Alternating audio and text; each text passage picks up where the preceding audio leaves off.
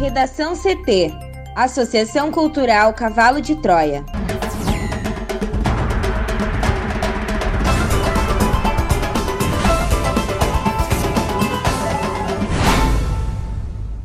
Agora, no Redação CT. Eleição renova quase metade da Câmara de Vereadores de Porto Alegre. Sebastião Melo e Manuela Dávila disputarão o segundo turno na capital gaúcha. INSS inicia atendimento de perícia médica online nesta segunda-feira. São Paulo terá disputa do segundo turno entre Covas e Boulos.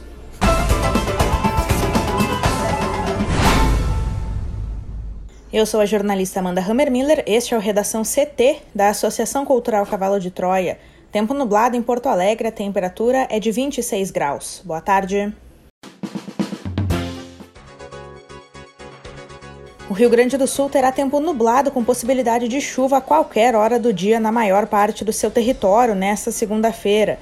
As temperaturas ainda ficam altas. A máxima na capital é de 26 graus. A previsão do tempo completa daqui a pouco. Avenida Bento Gonçalves tem lentidão próximo da Antônio de Carvalho. Está sendo feita a aferição de um controlador de velocidade no sentido Porto Alegre-Viamão. Há apenas uma faixa liberada. Também tem acidente entre um carro e uma moto na rua Coronel Aparício Borges, no sentido bairro Centro. A EPTC atendeu a ocorrência. Eleição renova quase metade da Câmara de Vereadores de Porto Alegre. A repórter Juliana Preto traz os detalhes. A eleição municipal de 2020 renovará quase a metade dos vereadores de Porto Alegre. O resultado da votação neste domingo vai dar posse no ano que vem a 16 nomes que não ocupavam cadeira no plenário, em um rodízio equivalente a 44% das 36 vagas, um índice muito superior aos 30,5% verificados no pleito de quatro anos atrás levando-se em conta também os suplentes que assumiram o cargo ao longo da legislatura e depois conseguiram se eleger. Nomes tradicionais como Adeli Cel e Marcelo Esgarbosa, do PT, João Bosco Vaz, do PDT, Reginaldo Pujol e Mendes Ribeiro, do DEM, ou Vambert de Lorenzo, do PTB, não puderam confirmar mais o mandato ficaram como suplentes e deverão ser substituídos por novos personagens na política local. A próxima legislatura também trará outra correlação de forças partidárias à Câmara Municipal. O número de siglas, que já era elevado, fragmentou-se ainda mais. Haverá 18 partidos representados, contra 16 que ganharam assento quatro anos atrás ou 15 com assento atualmente. Uma grande quantidade de partidos costuma significar um desafio maior para as gestões municipais costurarem sustentação política. O MDB, que havia somado cinco cadeiras no pleito anterior e alcançado o melhor desempenho geral, perdeu duas delas. Agora, outras três siglas obtiveram os resultados mais expressivos, cada uma com quatro vereadores eleitos: PSDB, PSOL e PT. Outra diferença fundamental entre a próxima legislatura e a atual é a ampliação da presença feminina. A eleição de 11 mulheres marca uma reversão em comparação ao pleito anterior quando o número de vereadoras havia se reduzido de 5 para 4. A nominata, divulgada na noite de domingo, representa um crescimento de quase três vezes na representação delas na Câmara, que será equivalente a 30,5% do plenário. Já a pluralidade também vai aumentar em relação à etnia. O número de concorrentes negros eleitos saltou de apenas um em 2016 para cinco a partir de 2021, incluindo dois dos cinco candidatos mais votados. A campeã de votos para o Legislativo da capital, Karen Santos, do PSOL, com 15.702, e Matheus Gomes, também do mesmo partido, na quinta colocação com 9.869 votos. Para mais informações sobre as eleições municipais e os seus resultados, os eleitores podem acompanhar no site do TSE. Sebastião Melo e Manuela Dávila disputarão o segundo turno em Porto Alegre. O primeiro turno da eleição municipal em Porto Alegre neste domingo terminou com Sebastião Melo, do MDB, e Manuela Dávila, do PCdoB, avançando para uma nova disputa para a Prefeitura, que ocorrerá no dia 29 de novembro. Com direito a uma virada no que as pesquisas projetavam, Melo foi considerado vencedor do primeiro turno, com 200.080 votos, o equivalente a 31,01% dos votos válidos. Já a Manuela teve 187.262 votos, um total de 29%. Os dados referem-se ao momento em que 100% das urnas já haviam sido apuradas. O resultado saiu já tarde da noite, pouco antes das 11 horas, em razão do atraso na totalização dos votos no Tribunal Superior Eleitoral. Goiano de Piracanjuba, mas radicado na capital desde a década de 70, Melo tem uma carreira política construída em Porto Alegre. O MDBista foi vereador por três mandatos na Câmara de Porto Alegre entre 2000 e 2012 e chegou a presidir o Legislativo Municipal em 2007. Manuela foi eleita a vereadora mais jovem de Porto Alegre aos 23 anos e já foi deputada federal por dois mandatos. A ex-deputada estadual chega ao segundo turno em Porto Alegre pela primeira vez em sua terceira disputa pelo Paço Municipal. Para o Redação CT, Juliana Preto. Porto Alegre é a capital do país com o maior número de abstenções no primeiro turno das eleições municipais de 2020. Do número total de eleitores aptos a votar, 33,08% preferiu não ir às urnas no domingo, segundo dados do Tribunal Superior Eleitoral. O equivalente a 358.217 eleitores. A soma dos votos brancos, nulos e das abstenções é de 436.971.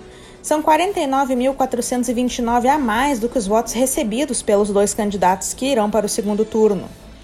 Na eleição municipal anterior, em 2016, 277.521 pessoas não compareceram às urnas, uma abstenção de 25,26%. Na época, as abstenções nulos e brancos superaram os votos feitos por Nelson Marquesan Júnior, turno e é o atual prefeito da capital. Atrás de Porto Alegre, nas capitais com maior abstenção estão Rio de Janeiro, com 32,79%, Curitiba, com 30,18%, Goiânia com 30,72% e São Paulo com 29,29%. INSS inicia atendimento de perícia médica online nesta segunda-feira. Juliana. Os atendimentos com uso de perícia médica online do INSS tiveram início nesta segunda-feira e ocorrem até o dia 31 de janeiro de 2021.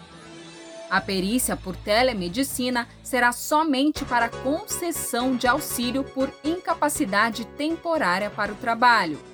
Dessa forma, estão fora da experiência piloto a prorrogação, a conversão desse auxílio por incapacidade temporária em aposentadoria por incapacidade permanente ou auxílio acidente e a elegibilidade para o serviço de reabilitação profissional.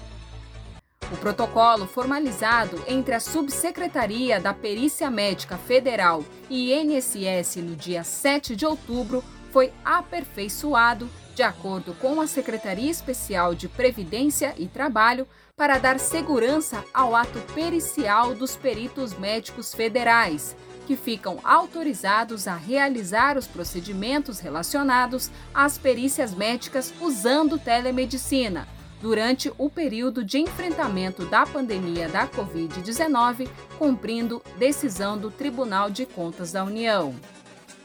De acordo com o órgão, houve consenso sobre a necessidade de promover ajustes no protocolo, especialmente no que diz respeito à atuação do médico do trabalho. Segundo a Secretaria Especial de Previdência e Trabalho, até o dia 11 de novembro, 186 mil segurados estavam com atendimento pericial agendado. Do dia 14 de setembro, data que as agências começaram a reabrir gradualmente, até o dia 11 de novembro, foram realizadas 299.636 perícias em todo o país. O retorno dos peritos ocorreu somente a partir do dia 25 de setembro, após impasse com a Associação Nacional dos Peritos Médicos Federais, que questionava as medidas de segurança contra a Covid-19. Segundo o protocolo da experiência piloto de realização de perícias médicas com o uso da telemedicina, durante o período, o serviço estará disponível para as empresas que possuem acordo de cooperação com o INSS para requerimento de auxílio por incapacidade temporária para o trabalho. A empresa deve preencher o requerimento com os dados do representante por ela indicado e do empregado requerente. Em caso de não comparecimento do segurado no dia do agendamento ou o representante da empresa não acesse a plataforma virtual, ocorrerá a desistência do requerimento.